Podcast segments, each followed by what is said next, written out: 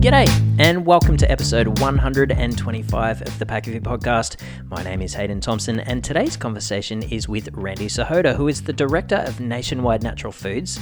Randy is also the owner of Wescana Foods, and now, due to a recent acquisition, Randy is a managing partner of What The Flour. So during today's chat, Randy generously pulls back the curtain on distribution and provides us all with some great tips for brands currently working with or considering partnering with a distributor. We also dig into the story of his family's rich history in business and their journey of building their own brand, Wescana Foods. And we also touch on their recent acquisition of What The Flour, as I just mentioned, and Randy also shed some light on the delicate art of balancing business and family life, which we've spoken about quite a few times on this podcast because it resonates with all of you out there who have got little ones running around and uh, operating your business as well. Um, this was a really fun conversation with Randy. It's full of practical advice for you all that I think you'll all be able to use and implement within your business pretty much straight away. All right, let's get into it. Episode 125 with Randy Sihota. Randy, welcome to the show. Thanks, Hayden. Thanks for having me out. It's a pleasure, mate. Thank you very much for taking the time out of your day to come on. Um, you and I were introduced via Dominica Bay. Correct. How long are you known Dominica for? Uh, we've been working together almost about two years now. Um, okay. And yeah, she came to light when she first introduced me to uh, Kula Kitchen, actually, right, last right. year. Yeah. Okay. Cool. Very good. And mate, you're a pretty predominant dude in the industry. Um, you've been around for quite some time as well. But you founded Nationwide Natural Foods and also Westkana Foods. Uh, they were both founded in 2019, correct? uh, no, so Nationwide Natural Foods has been around since 1984. Okay. Uh, the previous owner was uh, Mr. Arran Stephens and Ratana Stephens, right. who now own Nature's Path. Our family came into play in 87. Yeah. Um, and then in 2000, my dad's owned the company outright. I got involved quite heavily around uh 2000 exactly. Yeah. Because once my dad bought the company, I was like, okay, let's let's make a go of it. And then we basically started from 2000, so the last 23 years. Got ya. Got ya. It's been So, around since 87, just that we, as a family ourselves, Yeah. have owned the company outright since 2000. awesome. And what was it that um, your dad saw in the business to go, yeah, this is something we want to look at? So when my dad was a janitor over at Lifestream Natural Foods in the 70s, late 70s actually, Mhm. him being vegetarian, my uncle being vegetarian, and us having a farm back in India, um, and you know, having our little produce stand or produce business you want to call it. Mhm. So my dad's always had an inkling something along that line. And you know, having being a farmer, it's a bit of a legacy. Mhm. Like the farm that we owned was basically second generation, or sorry, third generation. So in business, it's the same thing. You can pass it on from generation to generation. And that's kind of how we're trying to transition this company as I'm taking over. That's exciting, mate. Was it something that you knew that was going to be on your horizon? Like, was it always something that was seated in your in your mind that you'd take over a family business one day? No, never. No. No. Yeah. was not was not in the works. I had no idea, to be honest with you. Um, but you know, when I once I turned 16, 17, I got more serious. Yeah, I kind of was in the business. and where were you born and raised? Here locally or back in India? Yes, born in Surrey, raised in Merritt for about four or five years. Yeah. And then back to Surrey, and then every spring break, winter break till I was 13, I was in Merritt. Okay. Beautiful part of the world, hey? Yes, it's mountains, lots of snow, which I love. yeah. Uh, my grandma's cooking, love that too. yeah, hard to beat. Um, Right, so it was, it was, it's very nice. Very good, mate. So, where do you want to start the conversation? Obviously, Nationwide has got a long and rich history. Um, let's speak to the business specifically. What is it exactly that Nationwide does, and how does it sort of incorporate into the CPG world there for everybody listening? So nationwide, even though it's like so, my background with the three years I had in retail, Yeah. I kind of looked at what can nationwide offer to a retailer that others aren't doing as an extra service um, that kind of goes unthanked. But Mhm. you do get thanked because when the customer sees it, you're getting the orders. So we're like the extra legs in their store, the extra hands and eyes that other companies aren't doing today. Mhm. Um, we'll spend the time, walk the shelves, look at the holes, face the shelves, if we're allowed to, right, without breaking any rules. Um, and that's time consuming. Sometimes you win some sales, sometimes you lose some sales. But you know what? Yeah.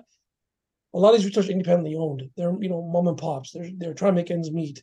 They're spending 14, 16 hours a day in that store. Yeah. So for me to go in there for one hour, my reps to go in for an hour and help them out, you know, it goes a long way. And I feel that's something that we offer as a customer service level, Hmm. at store level, where you don't see that today. Yeah. How big's your team? Uh, we're about 22 people. Okay. Not small, not massive either. No, Perfect size. yeah, it's it's it, get, it does get a bit overwhelming um, yeah. because we're getting some more, more brands in the portfolio. yeah, bet. So we got to put more legs on the street. Yep. Very good. Mate, when you and I introduced each other on the phone a couple of weeks ago, it was off the back of the CHFA. How did you find that show? Uh, so I the first day found a little slower than the previous years. Yep. So that just tells me people are not comfortable. You know, they're revamping, or just things are too busy for them, or they can't find the staff to, so they can leave like they used to before. Yeah. So things have really changed at retail. Okay. Um, I did. I saw some retailers, but not as many I've seen in the past. Mhm. Um, I know Sunday was a lot slower, which it normally is, um, as previous years, because you know when people come from their store on the off the island or the Kootenays or in the interior or Alberta, they do want to spend one day away from the show. Yeah. go soak in the sun. Yeah, go and check out Vancouver. Yeah, it's, Yeah. it's go check it out. Like it's, it's natural instinct. Mhm. So they might come in later or they might leave a little bit early. So you might lose that customer. But overall, it was it was pretty cool. It's great to be back alive, seeing you know people in person, shaking hands, talking to people, and just getting over the whole last two years. Yeah, yeah, yeah. It's been a hell of a hurdle. Actually, one thing that both Dominica and I commented on was that we didn't see any sort of huge shift in terms of innovation in the industry. Like there was nothing that stood out as something that we hadn't seen before. Did you find that as well?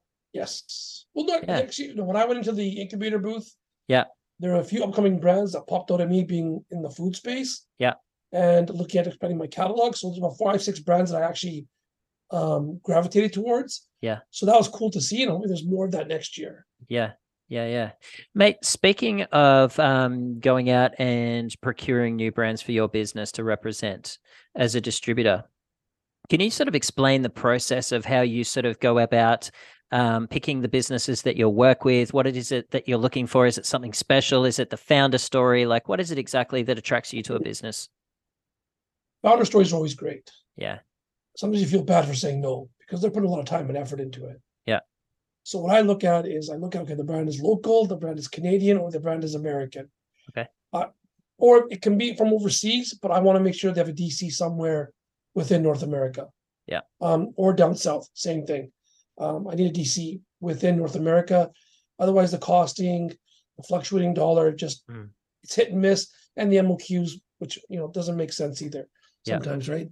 Um, so I try to start local with something that that, I, that kind of complements my catalog that I'm looking for. Um, if I can't find that, then I go something Canadian. Um, and then from there I'll go to the states. If I can't find those kind of things, then if someone comes to me that says, "Hey, Randy," whether you're a retailer or a broker or a friend of the friend of that just looking for that shopping, that hey, I tried this brand, it's really good. You know what? I think you should carry it. Guess what? I will take the time and effort to listen to it. And I look for to make sure they got a distributor model in place, they got a marketing budget, they understand what you know MCBs are. If they don't, are they willing to learn what it's about? Mhm. Are they willing to work with me? Are they willing to go to the stores themselves if they're local? If they're Canadian, are they going to have a, someone in place to represent their brand at some point? Mhm. Once we get my staff going somewhere, because we're not the end all be all, Hmm. right? Yes, I love your product, but my I'm so my reps, but time is limited. They can't with them going in and walking the shelves and trying to see a manager or a buyer. Somebody else has to come and give the give the extra oomph. A founder's voice you can never replicate. The passion that's going to come out of for the brand, how they started, how it tastes, you can't duplicate that, Mm. right? yeah, you no, can for sure. experience. Yeah, yeah. That taste test is critical. Like, do you make sure that you go and taste all of the products that you're presenting as well? Is it something that's a part of your repertoire? No. As no? because I have a very different palate. Mhm. So I look at products and I'm like, okay, what's it got in it? Can I read everything? Yeah. Okay, great. Mhm. Now what's it going to retail for? Mhm. Me as someone who's who's a shopper, am I going to buy this at that price? Yes or no? Mhm. And why am I going to buy it for this price? Does it tick all the boxes? Is it vegan? Is it plant based? Is it organic? Is it gluten free? Does it cater to? Is it halal? Is it kosher? If it's got those boxes, okay, I can understand they paid for the paid for all and it's non-GMO, and they paid for those kind of certifications, it makes sense. That's why the price is because those certificates cost an arm and a leg to get. Yeah, don't they? Yeah. Yeah, yeah, for sure. There's a glass ceiling for everything, though. You know, even though it might have all the certs and you can sort of show the value of each proposition that you're representing, but there's only so much that a, a consumer will pay. So it's kind of Right. interesting, like when people go out there and do their analysis of, you know, where their competitors are at, how they can differentiate themselves. You know, everybody wants a slice of that pie. So it's kind of important to make sure that everybody's margins are intact. Do you look at the pricing model of a product before it hits the shelf as well? And, you know, do you work with a business owner and go, you know what, like there might still be some room to push the price up a little bit or that's overvalued? Like, how do you sort of assess it? No, I don't look at pushing the price up. Yeah. I want to push it down. Yeah. Yeah. I need to because me, so the manufacturer's going to sell to me. Yeah. His issues, he or she issues done now because it's in my warehouse. Yeah. So I need a retailer to get it on their shelf. Mhm. Now, technically, my issue is over, but it's not because I have still stock in my warehouse that I need. I need the retailer to sell into into a consumer's cupboard. Mhm. If that consumer's not buying it or may have bought it once and isn't pleased with what they paid, they're not going to come back and buy it again. No. So now you got the rippling effect going back all the way to the manufacturer that could put them out of business, right? Mhm. But if I can help push the volume, put the retail down, and drive sales and get the turns, now we've got something rolling in the in the market. Mhm. Where a where a uh, an item is placed in the grocery store is really critical. You know, it's got to be placed in the right position. Do you have any say over where it's located in the grocery store or how it's presented? You know, in that sort of part I of the yeah, you ask. Yeah. With with the big players, Yeah. you get what you get. You really don't get no say. But you make the suggestion that, hey, look, you know, based on your shelf, the way it's already allocated, Mm. this will fit nicely in that spot without you run, relining your shelf. So it's kind of you're trying you got to sell it in a way where you get the what you want by telling them how they're going to save money on the time to realign something that they don't need to do. Mm. Because the whole the whole thing is you want to make sure there's no white space Mhm. or they don't see the backing of the of the the back end of your shelf. Yeah, got it. So so that's that's how you got to kind of sell it to the the retailer. Yeah.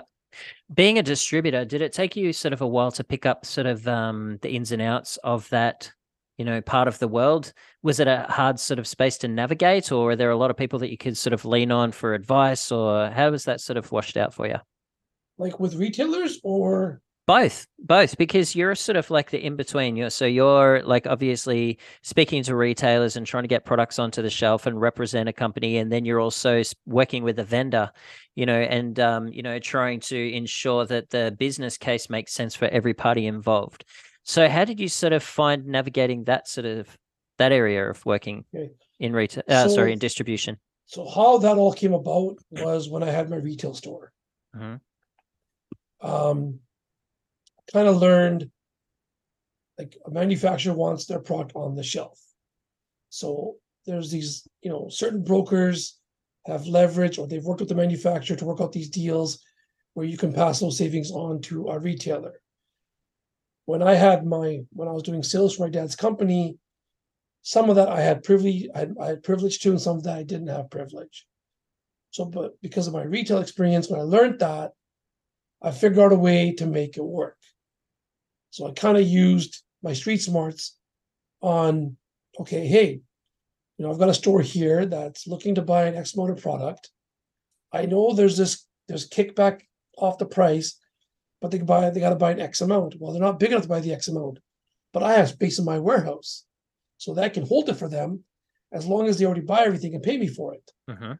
So I would pitch that to the retailer saying, hey, buy this at this price. I'll keep the rest on the back. You put it on the shelf. And every week when my driver's coming along, I'll drop off what you need. So they don't have to warehouse it; you'll warehouse it for free. Exactly. Yeah. Okay. And then over that, I overcame some obstacles of offering extra service. Yeah. Also checking the inventory, checking the dates. Yeah. Working with the brokers more closely and just being like, yeah, you know what? They bought 75 cases. I have it. They got 25 in the store right now. And we're going to drop it off three times to them. So Yeah. you'll get your display like you wanted, Yeah. minimum 25 cases. Yeah, got so you it. find the little loopholes and you work around them. Yeah, yeah, yeah. That's so important for all businesses, isn't it? To try and figure out a way through what seems like a challenge.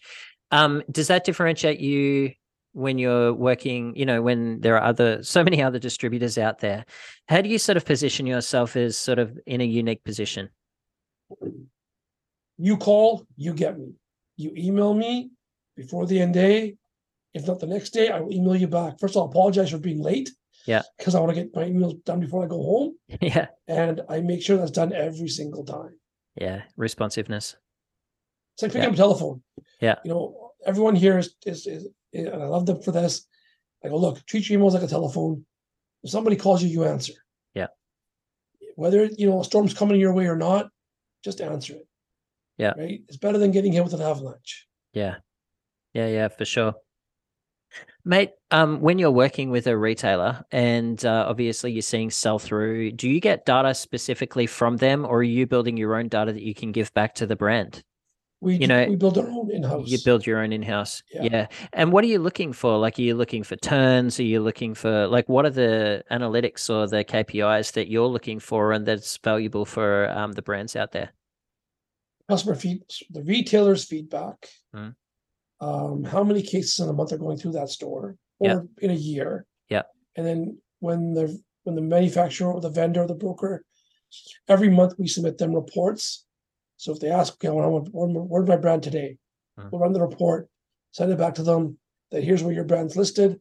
So a they can either put on their store on their store locator locator report or Mhm. through you know through their website. Yeah. Or in case they're doing a convention or a consumer show, they have that information there to tell those consumers where they can Where shop. to go.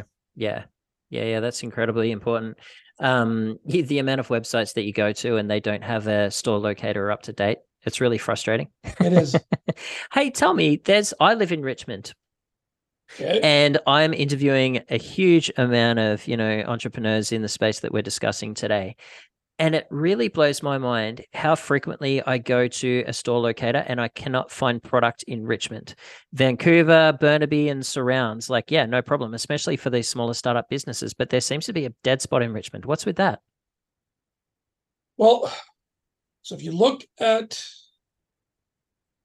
um it's like Surrey. Same thing. You have only select stores in Surrey where you can go and sell certain products that we have. Yeah. And it's because of the ethnicity of that city. Yeah, I was wondering if that was the case. It is yeah. that it- it's definitely that like Yeah. um now I'm Indian. Yeah. Right. I'm Punjabi. Yeah. I'm a Canadian born Sikh. Yeah. I'm second generation, oh well, I'm basically third generation Sikh, first generation Canadian. Mm-hmm. Yeah. And me living in Surrey, I can only go to like three, four stores within within within the city Yeah. to get unless I go to Save On Foods, of course, or a superstore, which I don't shop at really, Mhm. um, to find the products that I sell. Yeah. Because when you're in a community-based area, it's they're looking for things that they they've had in their motherland Mm, more so. mhm. Second generation, they're just different story. But if you're working in Vancouver, you're gonna go to Vancouver and shop after work because if you're gonna drive all the way home, you're not gonna go. You're not gonna go shop again. Yeah. Once you're gonna, once you're almost headed home, you're going home. Yeah.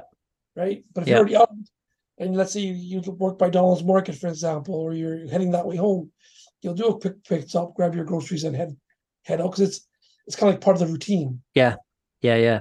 Well, I mean, like going and doing my groceries, I never have a problem with my staples. Like that's just easy. It's when I want to go and I want to try something new and I want to try something different and, you know, try a product that, you know, of a business that I'm about to interview. And I've actually got to like go and search for it. It's the case in a lot of, you know, that's the case a lot of the times. And uh, I see a lot of opportunity in Richmond because even though it, you know the vast majority of the ethnicity in um, in Richmond is Chinese, there's still a huge population that's not, and I think it's Correct. a uh, I think that it's a, a missed opportunity for a lot of people out there. Mm. You got a few stores in Steveston Yep. that are carrying like Super Grocer. Yep, yep. Um, there's another one I think called Nirvana Organics. Okay. Um, there's the Pharmasave, of course. Yeah. You have Sungiven Foods. Yeah. I know they're trying to diverse themselves. Yeah, I've seen that. Yep. Um, Foodie was trying, but I don't know what happened to them. Okay. T&T's hit and miss. Yeah. Um, you have the Price Smart, of course. They carry some things. Yeah. On Ackroyd there. Um, there was a store way back that was called Annie's. Um, she was carrying some natural organic foods before. Yeah. Off of Bridgeport Road. Okay. Um, there in the live health, she has her store, but it's not very, you know, it's not, it's not big enough for whatever's out in the market, right? Yeah. Um, yeah, if somebody was to open a store, I'm sure it would do well. Yeah. It just depends if the staff can get behind it Yeah. to understand what it is. Yeah, yeah, yeah. That's the case. I can imagine. Hey, um, when it comes to working with a distributor, what kind of assistance can you provide anybody for you know product launches or market research or collaborating on promotional campaigns? Is that something you guys look at? With other with other distributors? Yeah. No. No, no, no, no. With a brand. So, like, if you've got a brand and they're doing like a product launch or something, sort of what sort of extent do you guys go to to assist them with that? Okay, so when they've got a product launch, we ask them, okay, what month they want to launch. Mhm. And they're saying, let's say, like, okay, for instance, it's a gluten-free item. Yep. As an example. Yeah. And they're like, oh, I want to launch I want to launch in April. I'd be like, no, don't. Let's do May. They're like, why? I'm like, well, it's celiac month. Right. It's a perfect month to start because you know you're in that you're in that space, right? Mhm. So let's go with that.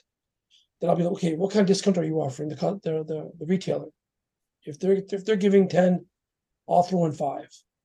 Um, to the key to our other accounts because we have programs and all these things that are involved. Whatever discount they're giving, we just pass that on. Mhm.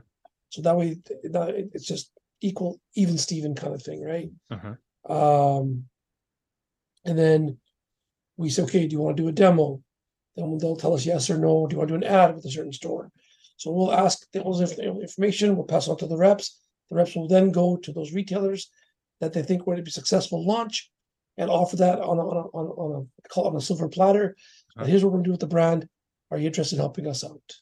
Mhm. And have you seen a lot of success out there? Because I guess everybody's getting a little bit more margin than what they would, except for the you know the brand at the end of the day. But I guess that comes back in the fact that they're getting more sell through and it's a volume based game, so they are seeing some impact Correct. there. Um, yeah, man, it's a really interesting space, isn't it? Like you can't do it without a distributor, and I think you know a lot of brands they'll get out there and they'll sell direct in a lot of cases. At what point do you think that it makes a lot of sense for them to bring on a distributor? To the point where they're working in their business and not on their business. Yeah. Okay. Got it. like they'll know when the time is. Yeah. Um, but the thing is, you can't just rely on a distributor to sell for you all the way through. Mhm. What I recommend is, if you have a brand, and you have and you're driving, let's say, to a meeting, and you're on the way there, you see a store and you have time to kill, walk in, take a quick look, and be like, "Oh, hey, Nationwide's my distributor, or X Y Z is."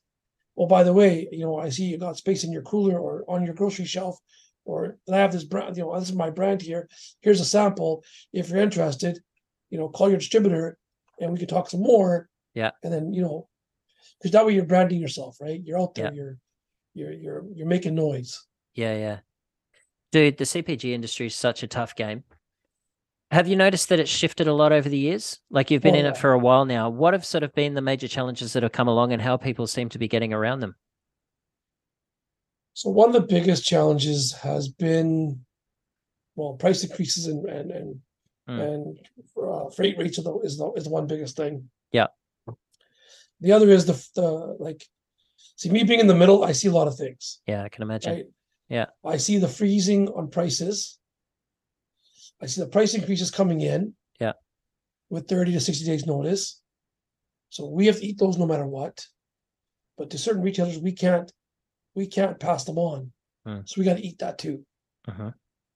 And that's where it gets kind of tough to manage. Um, and that's been happening a lot more than than before. Like I remember there was no price freezes. Was like, okay, month of December, we're not looking at new products. Uh, don't give us any price increases. But January 1st, sure, we'll take them.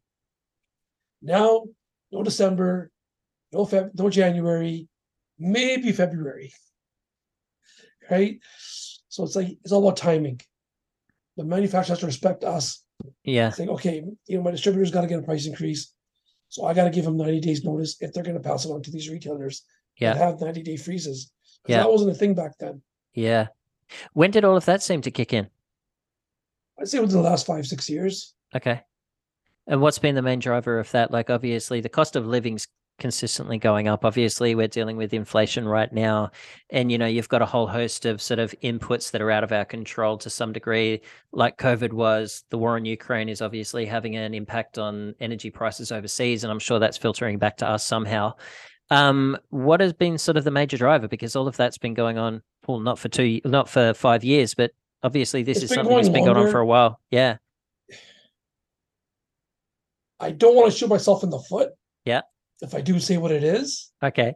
because there are certain major players in the industry Yeah. that do control not in not directly, just indirectly. Yeah. They have some say. Yeah. Yeah. So if you want to grow your business, sometimes you just gotta grin and bear it. yeah. Yeah. Yeah. And hopefully the pendulum swings in time. Exactly. Yeah. It will. These things always shift. Yeah, there's things do. We just haven't seen it yet. yeah. Yeah. Hey, mate, you've been in business for a while now. Um, and obviously, as you just suggested, you've seen a lot over the years. Um, tell me about sort of some particular challenges that are memorable throughout the development of either of your businesses. I guess we haven't really touched on Wescana Foods at all and how sort of, you know, how you sit in that world. So what does Wescana look like and what challenges have you sort of been confronted with over the years with that business too? So being a distributor with a distributor, you know, brain I call it or Mm. model, Model. Yeah. going into manufacturing, it's a total different industry. Mm. Um, there's a lot of behind the scenes things you got to do to get started. And you got to basically figure out your design of your bags or your packaging. Are you going to go to can, box? You know, um, what kind of bags you're going to use? Are they bio- biodegradable? Are they recyclable? Mhm.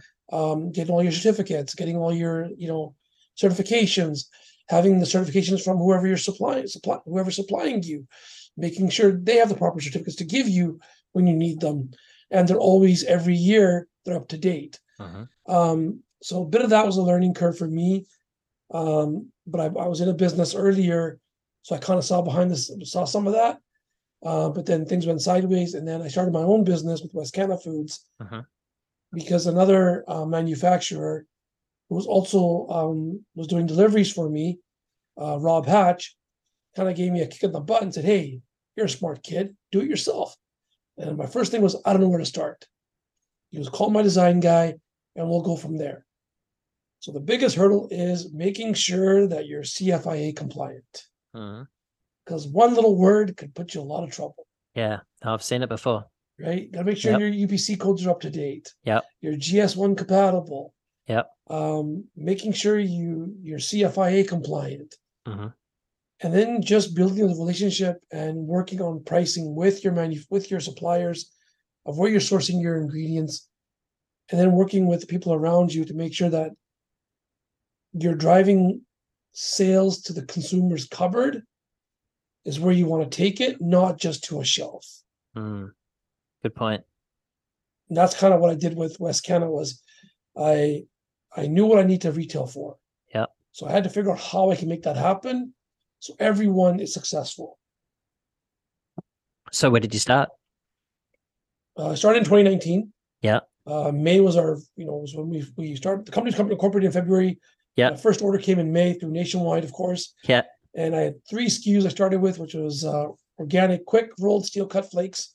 That's all I had, and I just slowly just built it back up. And we're in our third, third, third, fourth year now, actually Yeah, four. Yeah. fourth year of business. Things are going smooth. My daughter's coming to the company now in her third year university Unreal. which she's finished, but now she's taking summer classes. Plus, she's doing a social media course just to, you know, I'm like, you know what? If that's what you want to do, start brand managing my products, and we can build it from there and see where it goes. That's cool. And since that's happened before before this podcast, uh, me and my friends just bought another company.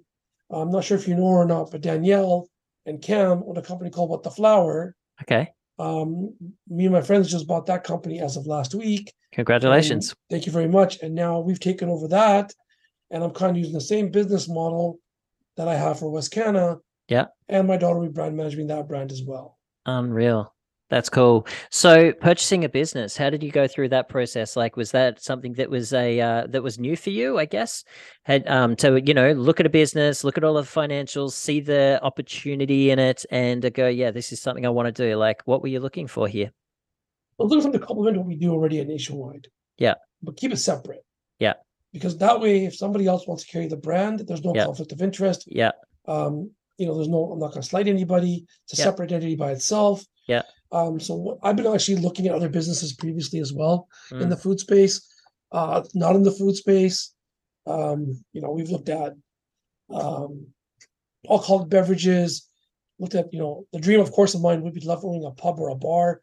Mhm. But that ever happens, it happens. If it doesn't, it doesn't. Um, so we got this opportunity because I lost over a couple other ones in the past. I was like, hey, this is a good thing.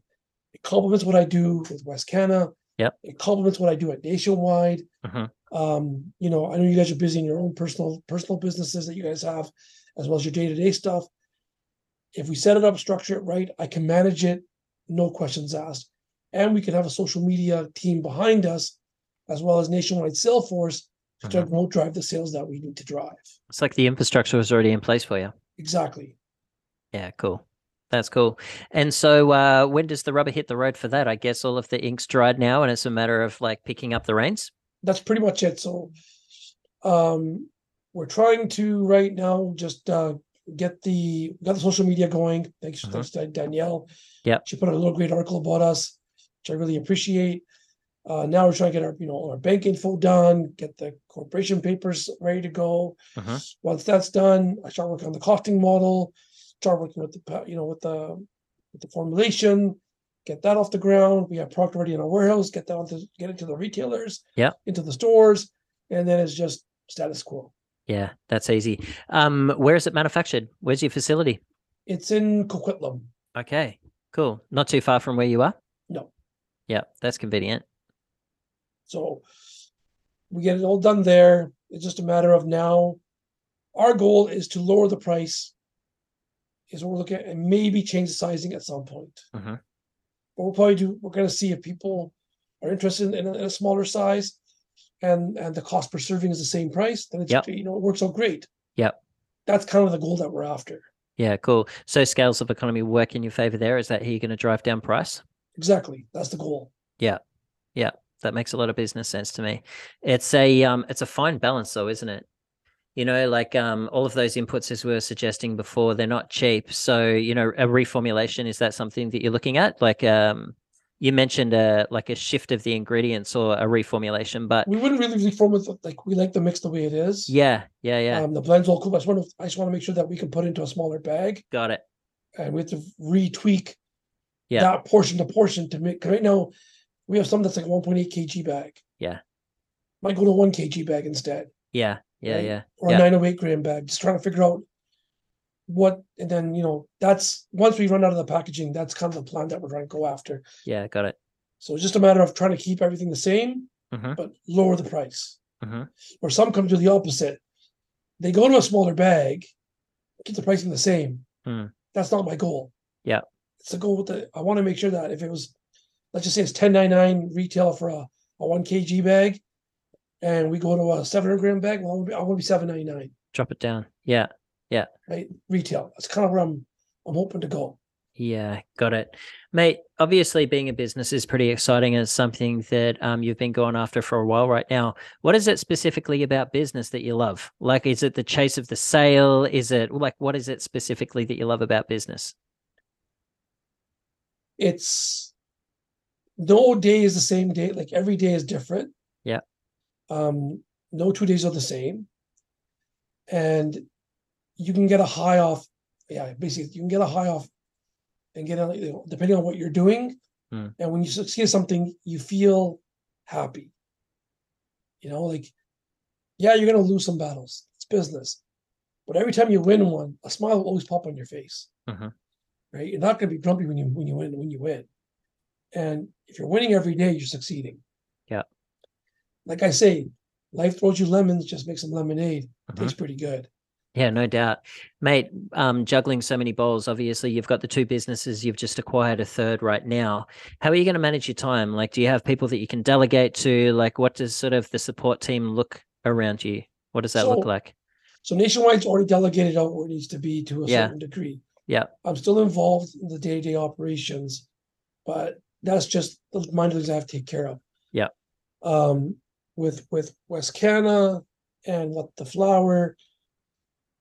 right now it's kind of like on me and my sales team to drive the sales Mhm. with my daughter in the back end helping out with the story of why we're doing what we're doing Yeah. you know um and that's kind of where we're at right now and over time hopefully my younger daughter will come into play um my friend's daughter's at least 20 something years away because she's only two i think two two years old now my other boy just got married so he's a while away Yeah. but the idea is to pass something on to the kids if they want it. Yeah. Great. Yeah. If they don't, then we'll look elsewhere. Yeah. Yeah. Who knows? Maybe Daniel will come back to us saying, "I want my company back," and yeah, we can talk. Yeah, exactly. well, that's cool. It's nice just to build something though, isn't it? Yep. That's what it is. Yeah. It's just, it's it's it's it's just to build it day by day. Yeah, yeah. Yeah. Are you happy with your day to day? Is it ideal for what you like in, you know, the balance that you like to have in life? Is it sort of, you know, leaning in the direction of a bit too much work at the moment? Like how you manage to sort of, you know, keep There that are- balance? Yeah, I have good days and bad days. Yeah. Um, some days it's really overwhelming. It just means I have to like the cool things I can I can mix the three together. Yeah. So like because it's all it's all through email or Yeah. computer or on website. But for to me to do let's say a meeting or to go to look at something um, or do a walkthrough, that's when it gets tricky. Mhm. That's when I gotta kind of plan my days in a way where everything's okay. Like, hey, six thirty in the morning, you want to do a meeting for Nationwide? Fine, I'm with you at six thirty to about ten. Yeah. After that, I'm out of the office, even though technically I'm still here. Yeah, yeah, yeah. Yeah. Yeah. You're never really offline. no, not till Yeah. ten thirty. Then I'm definitely offline. That's your cutoff, ten thirty in the evening. Yeah, you know what? Most of my customers, my manufacturers, the brokers, Yeah. except my two colleagues, um, by six o'clock, everything's pretty much shut down. Yeah. Yeah. Yeah. Yeah. And then you're just playing catch up. yeah, I'll look at the odd email or, you know, if I want to reply to it, I reply to it. If I can wait till tomorrow, I'll deal with it tomorrow. If it's something simple, why don't you, why don't you get it out of your inbox while you can, right? Yeah. Yeah. Yeah. Exactly. Yeah. You know what? It's so easy to be tied to that computer though, isn't it? Yes. Yeah, and your phone as well. I'd imagine. Do you leave the phone on the table at home and not pick it up again, or are you sort of tied to that as well? So I went from one computer screen to three Yeah. at work. At home, I have two. Yeah. Um, so I have my phone in my by my wherever I'm sitting on my couch or my sofa or my recliner. The phone beside me. If a commercial comes on, I'm on my phone. Yeah, checking what's going on. Spend the two minutes, right? Look at commercials. I'll spend those two minutes checking my emails. Emails are answered. Okay, back to you know. Done. Luckily, I have uh, I have um, a PVR. So if a show comes back on, just pause it, Yeah. finish what I'm doing, hit play, watch it again, and then when the commercial comes on, I'll pause it, and then I'll just do my work, and then away I go. yeah, that's awesome, mate. You know, it's funny. We don't actually have TV at home. We just have like Netflix and Prime and stuff like that. So I can always hit pause or something. But you know, it's like um, I guess your kids are a little bit older now. My kids are quite young, so they do need a lot of you know time and attention and so on. Yeah. Um, how, when you were working throughout the days where your children are young, how did you manage to find that balance? So I screwed up a couple times where I didn't have no balance. It was all Mm. work, work, work. Yeah. Um, where it really hit me was in Disneyland. Um, one because I saw my bill. the other reason is I saw my kids were, you know, they wanted to go on rides, and I kept saying, "No, you guys go." And I'm on my phone just emailing, texting. Yeah. The whole week that I was in Disneyland. Yeah, it sucks. And then it hit me when I came home. The was like, "Oh, it was a good trip." She goes, "She goes, you spent one day with us. That's it. It was better if you know you're not even coming. Like the girls want to go on the rides, you brush them off. You didn't go on any. Yeah." She goes, "I went. I don't go on rides." I'm like, "Okay, next year I'll change that. I promise you." Mhm. So next year, I go, "Sorry guys, I'm not going. I'll, I'll, I'll come to you guys on." So I called myself, "Okay, look, when you're going to the mall or something, I don't want to go to the mall. So you want to get kids to the mall? Go ahead. I'm going to hang back at the hotel and do my work. Is that Yeah. fair? She goes, Yeah, go ahead then. That's a compromise. I'll, I'll accept that. But when I come back, you got to be focused. Okay. So that's how I gradually started kind of balancing my time. Yeah. And then when my daughters were in soccer, that's where I got to spend time with them because I was coaching. Yeah. So, you know, every Tuesday, no, yeah, every Tuesday for Thursday from seven o'clock to nine o'clock, I was with my girls. Then every Sunday at soccer, I was coaching their games.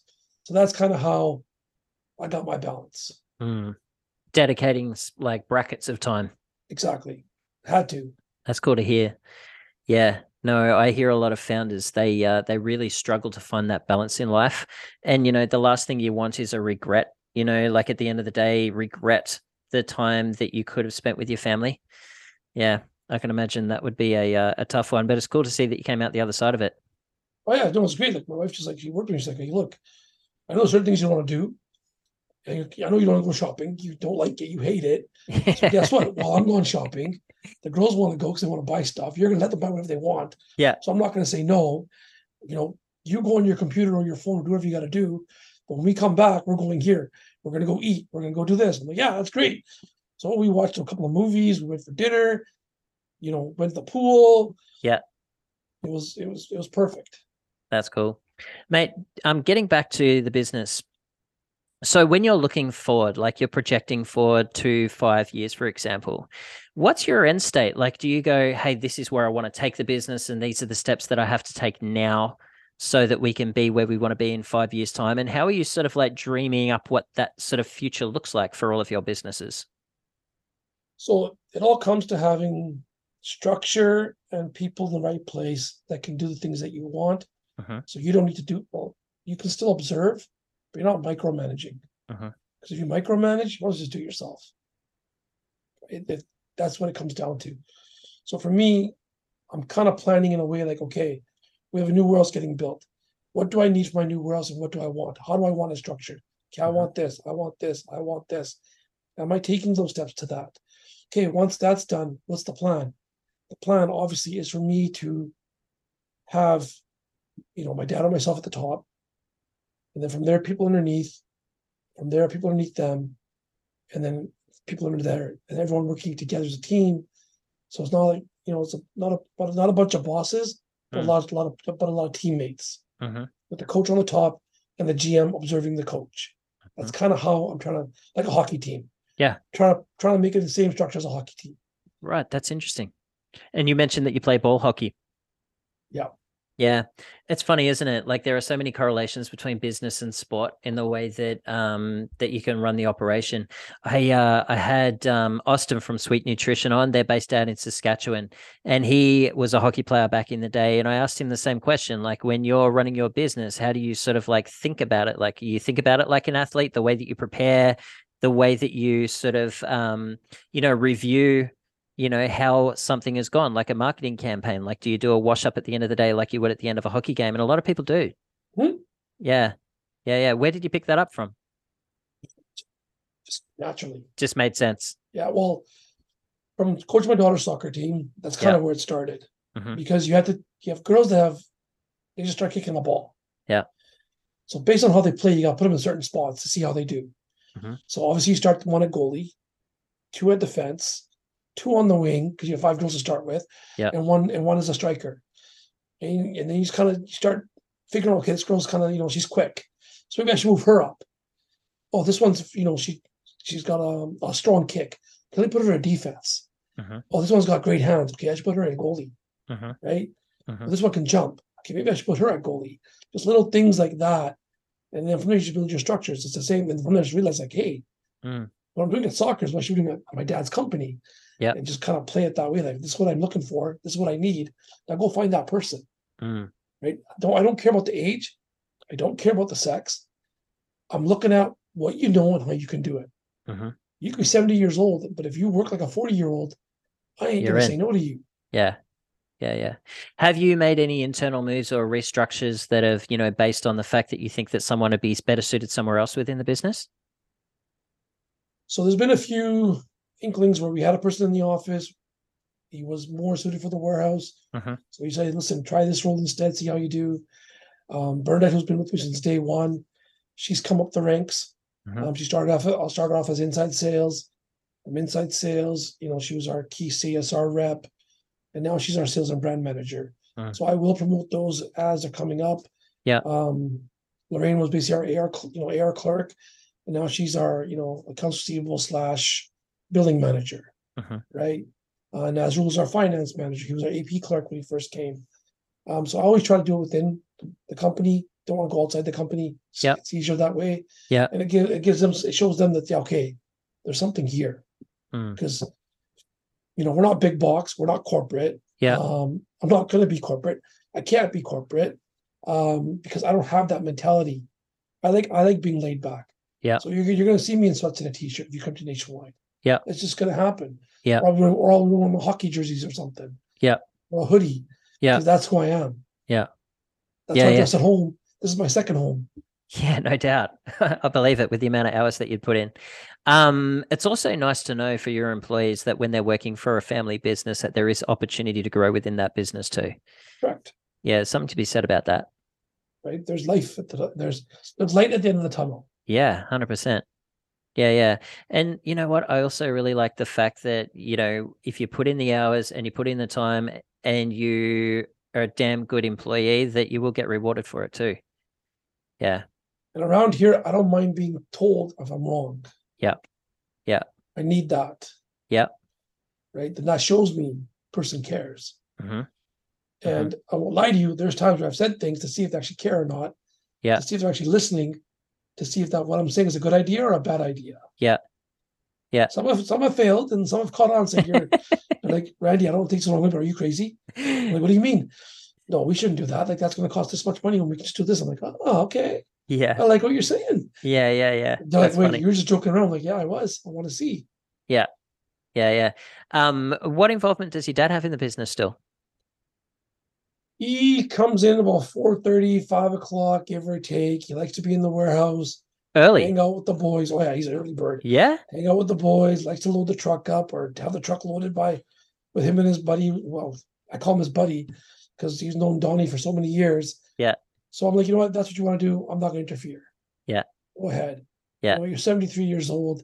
If that's where you like to be, Gives him Yeah. purpose. it's it's yeah, it's it's yours. Mhm. You know, when the time comes, you're saying it's mine till I see it on paper. You do your thing. Yeah. Right. Yeah. I got other things. I got other things to worry about that are more important than you know seeing you in the warehouse at, at five o'clock. Yeah, yeah.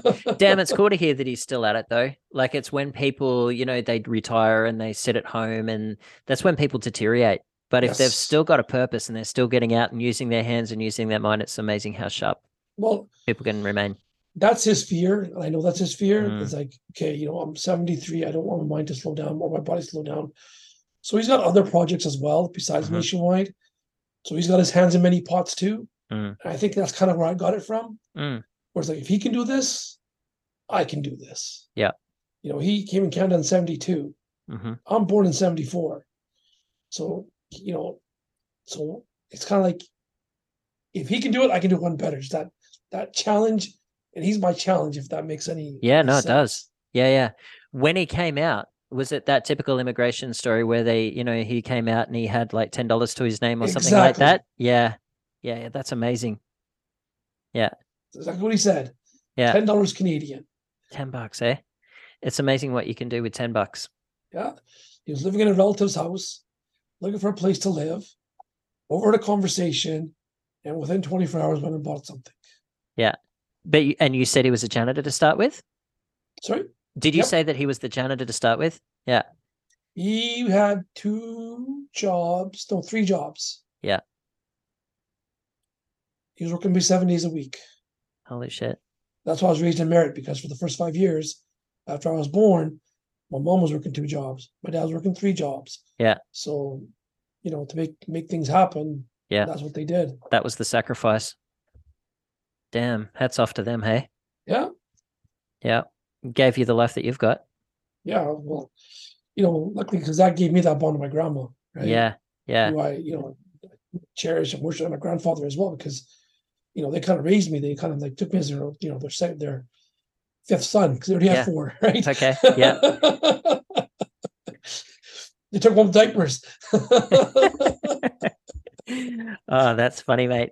Hey, um, what are we missing from the conversation? Obviously, we've covered a lot of ground on distribution and the businesses that you've uh, purchased and that you're operating. What does everybody need to hear when it comes to working with a distributor? I think that if we're thinking about the people that are listening today, it's you know small um, owners and operators of CPG brands or entrepreneurs that are just getting an idea going, and um, you know some people may be working with the distributor some people may be working with a broker and some people it's like it's something that they need to do. So what does everybody need to hear? Like what's a critical piece of the conversation that we've missed? If you're new to the industry and you have an idea first things first you should do is go look at not your everyday grocery store not a save on for example. Exactly. Yeah. Go to an independent grocery store mop up or a certain chain that's not too big Mhm. um or an independent grocery store like that's in you know that, that's buzzing in the area or that people talk about in the in the local newspaper. Yeah.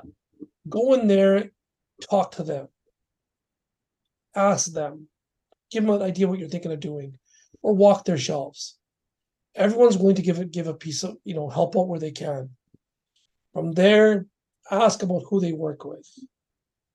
What distributor do they like working with you know are they easygoing? Mhm. are they easy to reach? Or is it you know a corporation where you got to go through layers and layers of people Mm. to get you an answer? Because there are a few like that and there's some some of them that are, that are like me. That you want an answer i'll give you an answer. Yeah.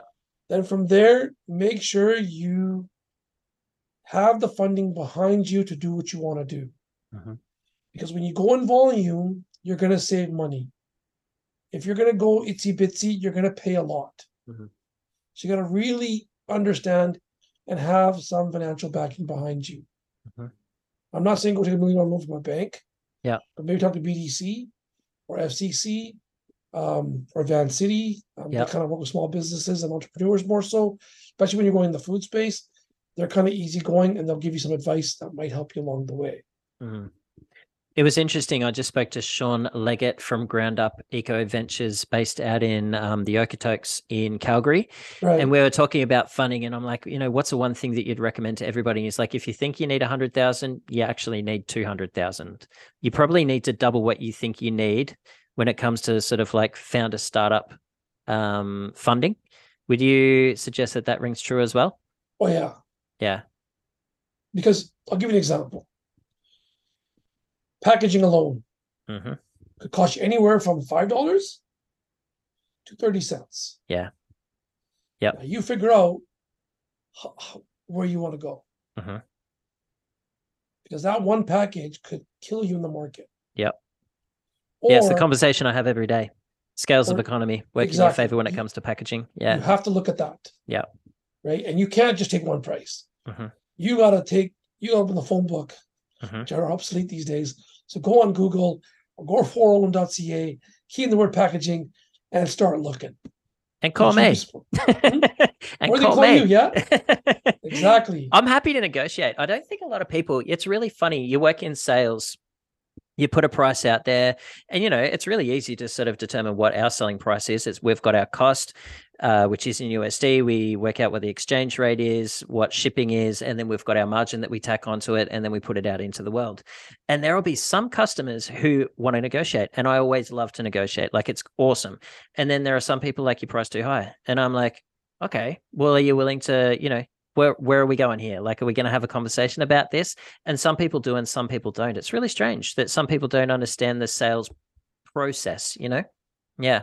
But there's always a conversation to be had. That's the point I'm trying to make. Oh yeah, Yeah. no, it's in any industry. Mm. Yeah. Right? Yeah. Um, like I've told people, like like when it comes to like like I go with my package, come okay, look, Mm.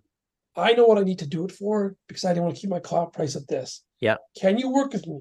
Yeah. Well, how much do I gotta buy Mm. so it's feasible for you? Yeah. And feasible for me to achieve what I need. Yeah.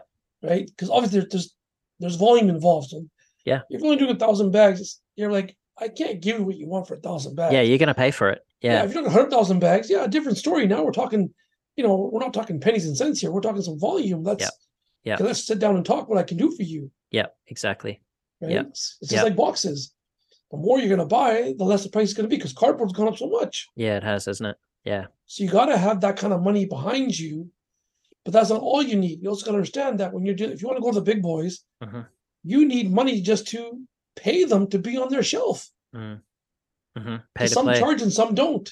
Yeah. Or some will say, I won't charge you, but this is the program I want you to match. Mhm. So how you match their program if you don't have the funding there for the for the product? hmm Yeah. I don't think people realize how expensive it actually is to get into the game. It can be, it can actually put you out of business. Yeah. Yeah. So, you know, if you want to start somewhere, the independent market is probably the best place to start hmm because the people, they they're they're people working in their own stores. hmm So they're not going to guide you in the wrong way because they themselves want to succeed. Yeah. They, I was going to say they want to be successful too, don't they? Yeah. Exactly. Yeah, mate. Well, that's really interesting. Listen, Randy, thank you so much for your time today. I've really enjoyed our conversation. If anybody wanted to get in touch with you to learn a little bit more about what you do at um, either nat- uh, nationwide or at Wescana, what's the best way for them to go about it? So the best way is to call me. My number is 778 885 0348. If you don't catch me, text me or you can email me at this nice new shortened email address, which is Randy, R A N D Y, at nnfd.ca, which stands for Nationwide Natural Foods Distributor.ca. Perfect, mate. I'm going to have all of that down in the show notes so people can just scroll on down and click on the links and uh, give you a call. So thank you very much, mate. I really appreciate it. Thank you, Aiden. I really appreciate your time, man. Thank you so much. You're welcome. Bye. Pleasure talking. Cheers. All right. Thanks again for listening into episode 125 with Randy. If you've got any questions or comments from today's episode, or you would like to get in touch with me to see how I can assist you with your packaging or packaging equipment, all of the links that you need to get in touch can be found down in the show notes below. All right. Thanks again. Hope you all have a great week, and I'll see you back here for another great conversation shortly. Cheers.